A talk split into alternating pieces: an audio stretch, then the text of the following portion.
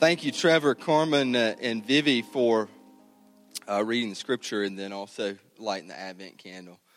So Advent candles, we're in the season of Advent. Uh, that is a, a season of Christian tradition. You know, interestingly, we, we kind of do the reverse now uh, in our in our culture, because throughout centuries of history, the season of Advent, which Advent literally means to wait, to wait on the Lord, waiting. And so there was the idea that in, in the darkest part of the year, and, and possibly in dark seasons in your life, uh, you would like sit with the Lord uh, and wait in in silence, um, sometimes in solitude. But there was this there was this idea that, you know, the Lord had not yet come, and you would wait for him, and then you'd have Christmas, and you'd celebrate his coming, and the whole, the twelve days of Christmas, uh, y'all know that song? You know, I mean, you know I love Christmas songs. The twelve days of Christmas actually starts Christmas Day and goes through January sixth. My point being, we do the reverse. Uh, often, throughout the centuries, Christmas, you know, like the parties would happen the twelve days after Christmas Day, Uh, and now they happen, you know, the sixty days before Christmas Day, really. And then it, it kind of shuts down, and, and we kind of wait on the Lord because all of our celebrations are over. But historically, this season, Advent, was to was to wait on the Lord, uh, even when you didn't feel the presence of the Lord or see the actions of the Lord in your life. Yet you knew, or you know, that the Lord was at work and that he uh, he was there. And so for this season, I hope that we think about watching and waiting uh, for the Lord. Uh, the idea that regardless of where you are, or, or where your your family is, or your kids are, or your marriage is, or, or your job is, or your lack of a job is,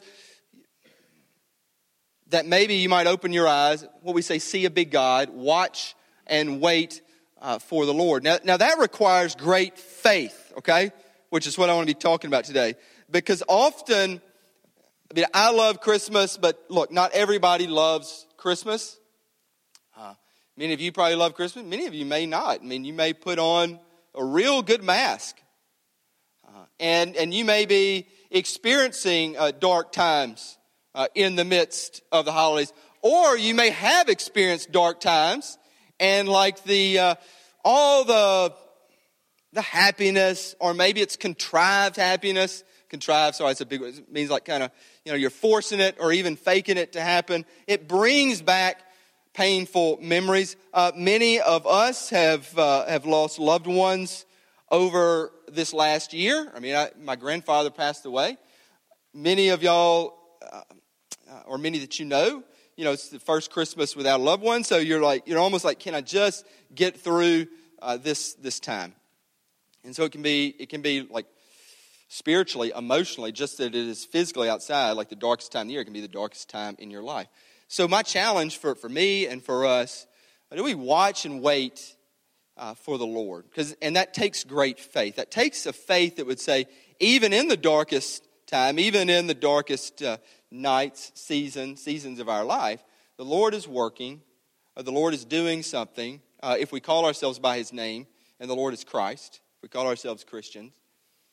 So are we watching and waiting for the Lord? You know, one of the most powerful, one of the most powerful things that ever been said to me in my life, and and I keep hearkening, to use a, you know, hearken, that Christmas word, hearken back to it in my mind. Uh, a man, I'm not going to say his name. Many of you know him here. He doesn't go to this church. He's a friend, goes to another church, leader there. But he lost a son, and I was going through the funeral line and came up to him. And, you know, you don't know exactly. I mean, like, even, you know, pastor, Christian guy that, that I am, or that we are, it's, it's tough to know what to say always. And I got to him and I hugged him. And his, he had just lost his son, and his son's in a coffin there beside him. And he just said, you know, I keep thinking, what is the Lord saying in this? I'll never forget that. What is the Lord saying in this? Isn't it like, I know he's at work. I know he's doing something. I know he's telling me something. What is he saying in this? Um, very, uh, I think it's very rare to find an attitude like that. Yes, he was grieving. Yes, he's still grieving. But he had this faith that was, was past grief. So I want to talk about faith today, and, and I would start it off by saying what we have. And I say what we have because I do think many of you have faith. I mean, in our culture, in our context, you're here at church, uh, you, I think you believe, I think many of you, I wouldn't say all of you, but I think many of you are what we would call saved. So you have faith, and you know, or you've been taught, or you heard somewhere, you know, all it takes to be saved is to believe, so just believe. It's nothing uh, that you do, which is the truth, the gospel, or part of the gospel. It's grace. Just believe in what Jesus has done on the cross for you. So I think many of you have faith. It is something that we have to have to be Christian. Uh, it is saving faith. It is a faith of salvation. However, there's also something, I believe, that many of us here lack. And it's the same thing, or the same word. I think many of us lack faith as well. Now, this is a different type of faith, okay? I mean, faith, you could say, generally is the same, but there's faith to believe in Christ, say, hey, I'm a Christian. But what I see in many people's lives, and I see it in my own heart, is the lack of a, let's call it a sustaining faith. Okay? Because there are three things that are really, really tough in life. One of them is just the world and the competing forces of peer pressure or job pressure uh, or social pressure or financial pressure or relationship pressure. So there's just the world going on. Then there's this little thing that's a big thing called sin that's always working in our hearts. And then there's this little guy or big guy called the devil or the adversary. Those three things are always working against each of us in this house. The world, sin, and the adversary, the devil. So that makes the pressures mount day by day, week by week. And so it can be difficult, even if we have saving faith, to maintain sustaining faith in the midst of that. What is sustaining faith? I would say what I've already talked about, that even in the darkest seasons of your life. Even when you have a kid estranged or a kid looking like they're going to be estranged or severe relational fracturing, you say, what's God doing here? Even in the midst of death, you say, where is God right now? I don't necessarily see him, but I know he's there and I know he's at work. Are you watching and waiting for the Lord? Uh, are you seeing a big God? As in, like, even though I can't really, like, see him, I know he's at work, and I know he's, I know he's at work and at play, and he's doing something, and that uh, and that he's teaching me something. And you have this overarching faith of your life that, you know, there is a plan. And if you're Christian, all things are working together for good. And that there is a, a purpose and destiny that you have that as long as you follow the Lord and grow a sustaining faith, he's going to bring it out. And it's probably not on our timing. Well, I know it's pretty much not on our timing, okay? And it may not even be in our sights, but it will be revealed. So I think something we lack is a is a faith, a sustaining faith. I believe that real faith, and when I mean real faith, not just to believe and you're saved, but a faith to sustain and to grow, uh, it's about two things. It's acceptance and action. Both of them, acceptance and action. And I believe the reason we read these passages, I mean, it's a beautiful story. The nativity story starts really Matthew one, Luke one.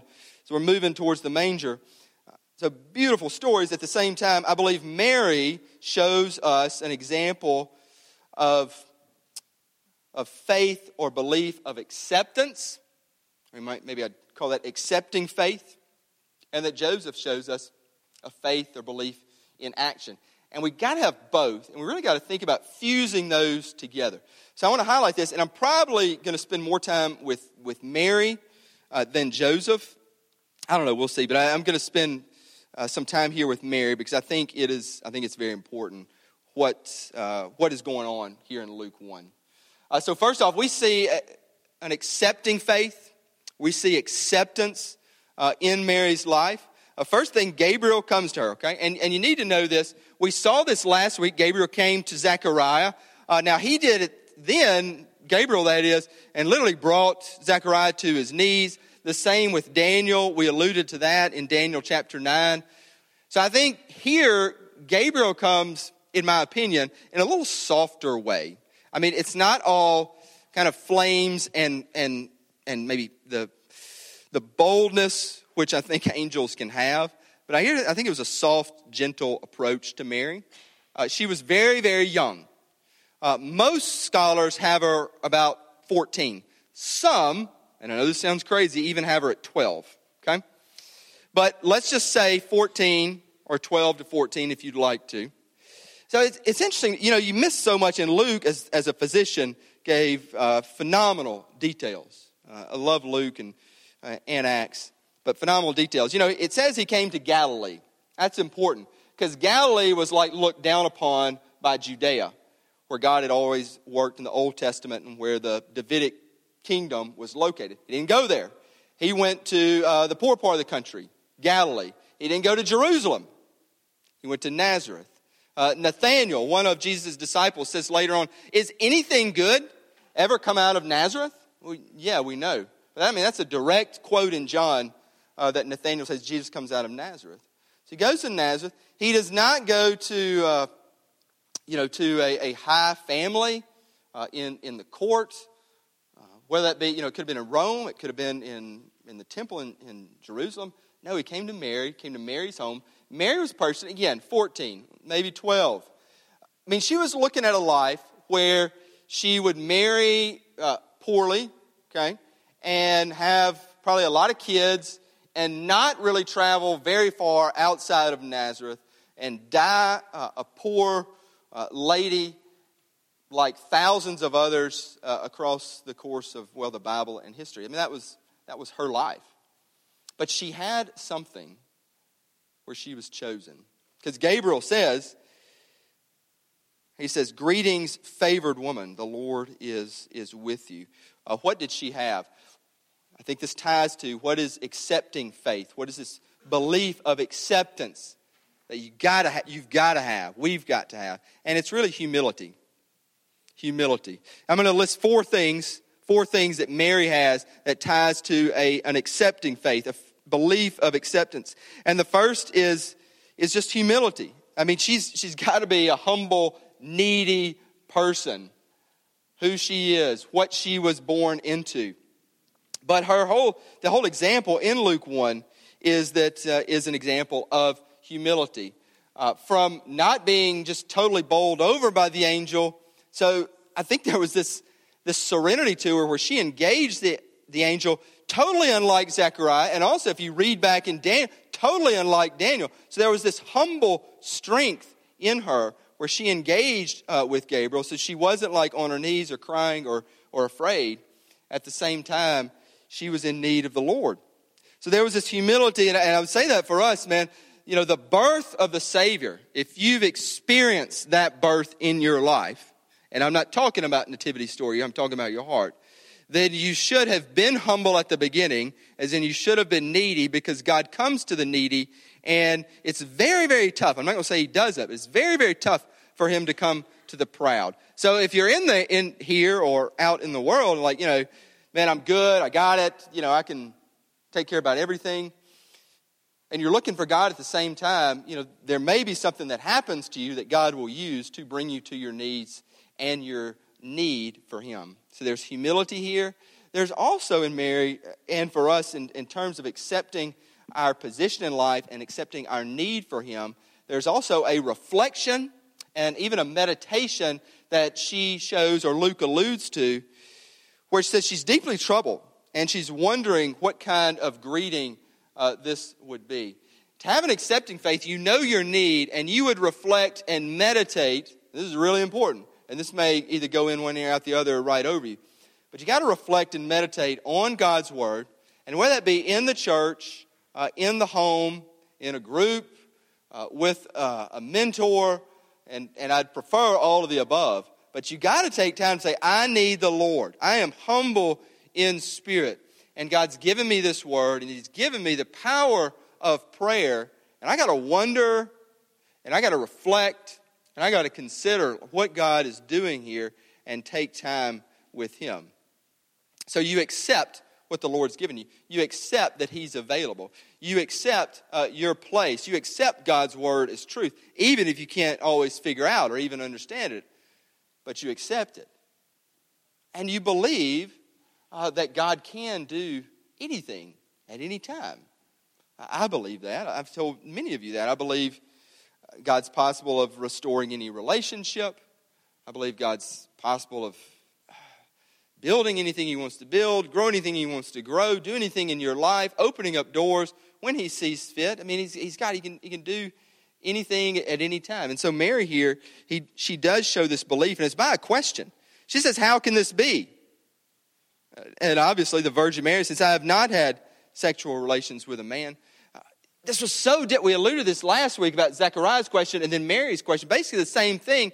Zechariah gets his mouth shut, uh, but Mary, you know, continues just rolling on in this favored conversation with the angel. I believe that because that's, I believe that's a believing question. As in like her heart, she she has this, and she, look, she's probably illiterate. She probably knows no scripture. There is something, a gift God's given her where she's like, she believes God can do anything. She's like, well, how can this be? It's not saying it can't be. It's saying, I know it can be. I wonder how it's going to be. And so with, with all of us, I don't know where all you are in life, but be it a relationship, family, you know, looking towards Christmas, maybe dreading Christmas, maybe in a state of depression, uh, maybe in a season of depression looking into twenty nineteen, you know, do you believe what we say here?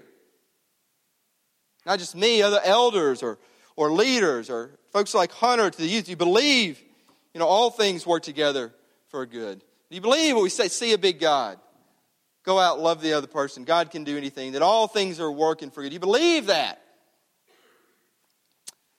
I say that, I emphasize that because that is that is our faith. If you don't have that faith, I want you to grow in that faith. But I would pray to awaken that uh, Every every time we communicate or we gather, that God can do anything. So many are despondent. So many don't have sustaining faith. Uh, so many mistake saving faith with sustaining faith. Mary here's this example, I believe, of saving faith and sustaining faith. She believes. And then she shows her belief most of all. She says, I'm the Lord's servant. How, however you see fit, however you want to draw it up. She could have said no thanks. She could have said no thanks. You know, however you want to map it out, plan it out, I'm in and, and I'll follow. And I don't know the way. She submitted. What is accepting faith? What is sustaining faith? Well, humility, reflection, that belief, and then that submission, submitting to the Lord.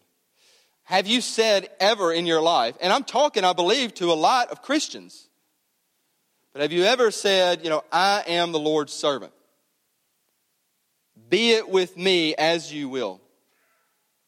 Uh, I mean, if you have not, and if you, if I mean, if you don't take that, or I don't know if you, I don't know if, I don't think one hundred percent of people in here take gathering seriously. But I would, I think there's nothing more important for me, for For all of us to say at a point, you know, I'm the Lord's servant. Be as it as you as you would see fit. Okay, let's move to Joseph. As we do, thank y'all for uh, those of y'all. I know y'all are talking about the air. I'm cold, so I know if I'm cold, it's cold. Okay, so I don't know what anybody got to do, but uh, I see you fidget. I don't just look out at the wall. Okay. Um, I know when you're tracking with me, and I know when you gossip, and I know when, uh, or at least up here. I don't really know otherwise. But, uh, hey, can we, somebody address that? Um, and, look, we can't control it, but, you know, at the same time, look, we're we're also a community, and we need to, uh, you know, I say that believing that, you know, we're here like, man, nobody, uh, I say that in humility. We're definitely not a perfect church, so the heat or the air is probably, we're like, well, it's definitely not right. Yep, it probably won't be. But I don't want you to just believe in stuff like that. Like, that's a great example of, like, you might have more faith in, in, in a broken church than in a great God who can work through a broken church and a broken life. I don't know, just saying. Uh, I, I know I felt that way before, um, and I'm not just talking about pre-Bellwether either, okay? Um, Matthew one, because I want to address Matthew, but uh, you know, if Mary has a faith of acceptance and belief, Matthew has a faith of action. And I'm going to get to address him really briefly, but then we got to fuse these two together. And I love that word, fuse. Matthew's a man of action. Uh, you could say, you could say, yeah, he's a man, so he's going to act more and Mary's going to accept more. I'm not going to say that because I think there are a lot of great uh, women who can act in, in mighty ways and, and some men who are just examples of acceptance. Uh, at the same time, we see this this example of faith by action in Matthew's life. And and so just real quick, first off, it, it was verse eighteen through twenty-five. And it says he was a righteous man, verse nineteen. And he found out that she was pregnant, and yet he was engaged to her. And so he, look at this, he's a man of action because immediately he already says, or in his mind says to himself, hey, I'm going to do the honorable thing, I'm going to do the right thing, uh, you know, I'm going to secretly separate, I, I don't want to give her, or, or maybe he's thinking about himself too, probably is, a, a black eye, but, you know, let her go, something happened. You know, I'm not going to carry on hate, bitterness. I mean, he's trying to do the right thing because he's a righteous man, and he was acting already, saying, "I'm gonna, I'm gonna let her, let her go." Okay, so he's got this faith, and he's believing he's doing the right thing. You know, that's so that's an example too. Often we can be moving through life, and we're totally believing we're doing the right thing, yet there may be a selfish motive behind it. Let me say this again. We are maybe fooling ourselves that we're doing the right thing, but there's really a selfish motive behind it because Matthew already saw the writing of the wall, okay? Young girl, pregnant, uh, not going to help the carpentry business probably in this little town where everybody talks and gossips, okay? And let's just try to rectify this somehow and, you know, I can go on and, and have the family of my dreams, and not have to raise a kid that's not my own. Okay? So yeah, he's a man of faith, man of action, but you know, there could be selfish motives behind our actions. So what happens? Well, angel comes to him in a dream. I think this is fascinating too, and you may be like, man, I disagree with this. But what if he's acting so much that he never takes any time to reflect on, I don't know, God's Word, Old Testament, never, t- never just really takes time to sit still and listen to God, and God says, I got to get something in his mind, so I got to shut him down, and that happens when he's asleep, and then I'll come to him. I don't know. That's pure speculation, but he did come to him while he was dreaming, okay, and Mary while she was awake. So maybe he's just acting all the time and never can sit still. I don't know if this connects or you're tracking with me, anybody out here, but if you don't sit still, you know, I don't know. I mean, maybe God might not come to you in a dream, or, but you may not hear what he's got to say. So Matthew, he's so, I just see him as so action-oriented that God said, I got to speak to him in a dream. But what he says is, and I love this, don't be afraid. Why would Matthew be afraid? Why would he be afraid? Uh, I've already alluded to some of it, highlighted it. You know, Mary pregnant, um, small town. I mean, every everywhere in Mississippi, small town. Yeah, I mean, this is, don't kid ourselves, small town here. Um, gossip, really, I mean, trying to grow a carpentry business, probably. Um, you know, afraid of what people would think. Afraid, man, how's this going to work? I mean, I got to take a girl on, she's pregnant, not my kid, raise him. I'd be afraid. Angel says, don't be afraid. He tells Joseph who Jesus will be, God with us.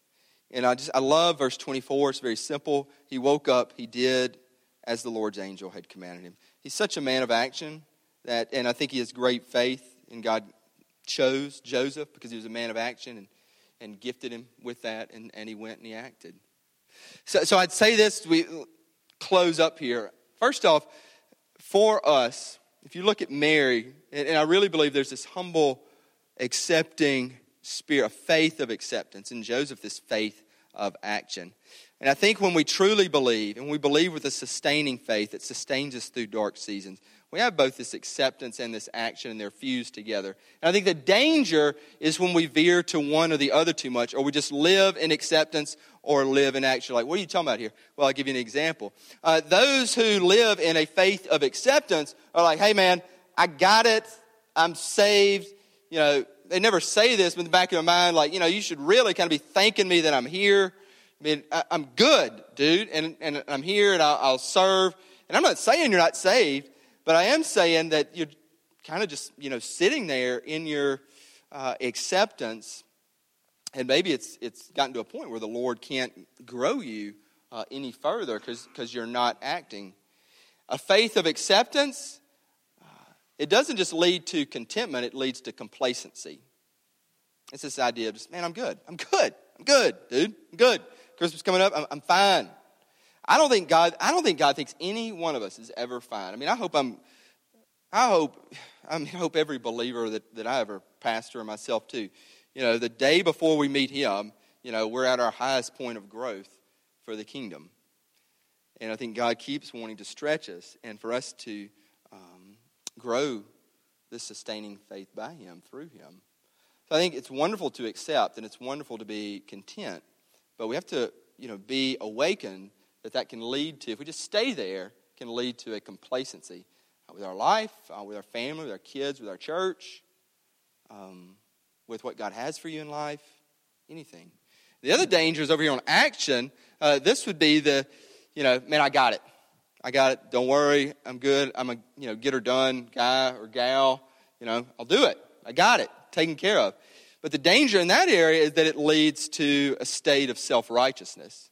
You're good at doing, and you're good at getting things done. You take care of it. But you kind of live there, uh, and you don't always accept your humble condition. You don't always accept uh, God wanting to speak to you in God's word.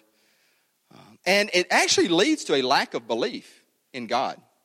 Because you know you can do it. So who needs God if you can? And you can get it done. And you get to a point of the pride where you're like, I mean, you would say, I mean, you would say in Jackson, Mississippi, you're the Lord's servant. You might not say it like Boston, Massachusetts, or India or somewhere like that, where you're not getting kudos for like, I'm the Lord's servant, okay? You stay in the action place, it leads to, um, it leads to this place of self, self-righteousness. You gotta be aware, aware of that. So they need to be fused together, both. Uh, Believing faith is both acceptance and action. How can we do that? Well, like all things, we see it in Jesus. But that's not a cliche. Jesus Christ accepted first. Somewhere back, before all that we know in the world, history was created. Somewhere back, the second person of the Trinity, the second person of the Trinity, the Son of God, who became Jesus, but Jesus was his earthly name. Somewhere way back in the, in the maybe, I mean, before... before we can even conceive of it. Second person of the Trinity knew the plan and everything and, and accepted his role that he would be the one to, to come down. And be, the creator would become the created for a time. He accepted that role. The Garden of Gethsemane. You know, it's interesting, two gardens in the Bible, the Garden of Eden, Garden of Gethsemane. Garden of Gethsemane, he accepted. He said, not my will, your will. I accept your will. You see the model of acceptance in faith. And we see the model of action. Because he said, every sin, the innate sin in the heart, the actions of sin that, that spew out of that, every sin across history, nail it to me. Nail your sin to me. Across time and across history. And he acted. And he took that on. He's the model of faith. Faith that accepts. Faith that acts together. What might we look like? It it does look different when you live in this way. Uh, I, I highlight grow three, and I'm going to keep highlighting it and use that word again, hearkening back to it over and over again, because I think the Lord wants to grow us in three ways. But it looks different with a different type of faith, as in like this believing faith, this sustaining faith. A, a faith in growing people, it starts with yourself. And all of us, so that's me included, see a humble need for the Lord. Uh, a need that can manifest itself in communion, that we don't just do communion coming up here in a minute or two in some rote way. Uh, a need to grow in the Lord, uh, regardless of church, regardless of church temperature, uh, and that can be an emotional temperature or a physical temperature, okay? And we need to grow. But it also, it's this accepting face of growing people that God's called you to a place, and every person in your life has been brought there for a significant reason, not just your kids, not just your spouse, and I, but people in your church body uh, that you don't even know. The reason I say, man, consider even just like doing a poinsettia in honor of somebody who might be overlooked, because like God's put that person in your life. Maybe you should consider it. Maybe let's get out of our, our comfort zones and say, yeah, God's going to grow me. Uh, God's going to grow you before you would grow uh, other people in your life or other people in your church.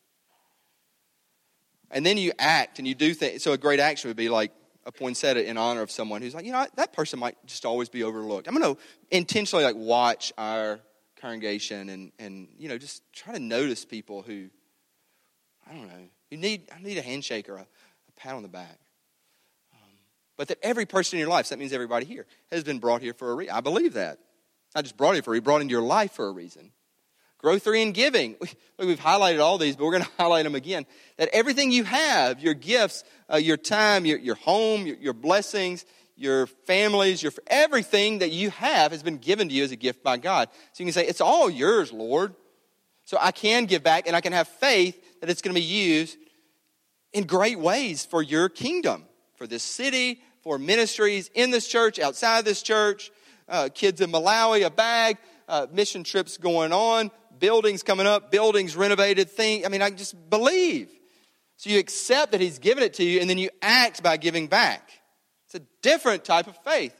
And then going, a believing, a sustaining faith, a faith of acceptance and action is one where you begin to see that God has put you on this planet to be sent. So you first accept that. He's put you here to be sent and not just content. And when you begin accepting that, then you're going to look for more opportunities to go. And I'm not just talking about nations here, but yes, that, but just neighbors. And and Christmas, this time where, you don't, I mean, we we are in a mask world culture, and you don't know. Uh, one of the greatest, I don't know who said it, says, just be kind. You don't know uh, the journey or the battle that other person's facing. Just be kind. But Christmas is an opportunity to invite, to show, to share the love of Christ. So I don't know if you see it, but when you have this faith of acceptance and act, it's it's a different life. It's a different deal. And that's what I want for you. That's what I want for this church. And how we can begin uh, again, and whether you prefer to or not, but is with communion. So that that is an act of acceptance. So it's not just like, hey, we're doing it to just, I don't know, kind of be traditional in like a modern way. No, okay? Or it's like it's a good way to have people stand and pray and get, no. Or it's a good way to kind of have the offering without like passing the plate. No, that's not why we do that, okay? Uh, we do it because there, there is this thing going on where we, what is supposed to happen, that we humbly accept our need for the Lord, and we see the Lord in the in the bread, in the cup, the body, and the blood. And we humbly, we act. We come forward. We receive it, so we accept it. And then we act in, in prayer uh, and or in giving. And so we accept our humble state. We accept our need. We act on that. We pray, we return to our seats, we worship, we should worship, maybe worship in your hearts. This is a model that we're about to go through of a faith of acceptance and action combined. I would love for you to just consider it. I would love for you to uh, really live into it because you need it. Uh, whether you, you realize it or not, and some of you some of you really did, like some of you I know really listen to me. Others are here, and, and you may be here because you know you feel like you have to, but we all need it. And my prayer is that the Lord works on your heart, manifests in your heart to change your life. And yes, whether you're like rock solid star Christian, he, you, you still need to be changed. I know I need to be changed up until I meet the Lord, and he keeps changing us. And there are going to be dark times, and this may be a dark time and a dark season. But the God has given us the gift of faith, and that is accepting our need and acting upon it. Let's do it now. Heavenly Father, thank you for that gift. Man, it is so, it's, it's so... Uh, It's it's so good, the gift of, of your grace. We just have to receive it, accept it. And then when we do so, we can move forward. Um, we act in accepting it. At the same time, accepting it, we, we see that we're called to go and act. And so I pray, pray for these folks that uh, in the midst of our saving faith, we would know that you sustain us and you would grow in us this sustaining faith. Because uh, there are folks going through tough times. today and, and this week and, and this Christmas season. I just pray that you would uh, you would awaken in them the love you have, and that they can be uh, they can be at peace. They can have your love and, and a real joy, a deep joy, supernatural joy, that all things one day are going to be worked out. We're going to see your plan. I pray that now as we come to your table. In Jesus' name, amen.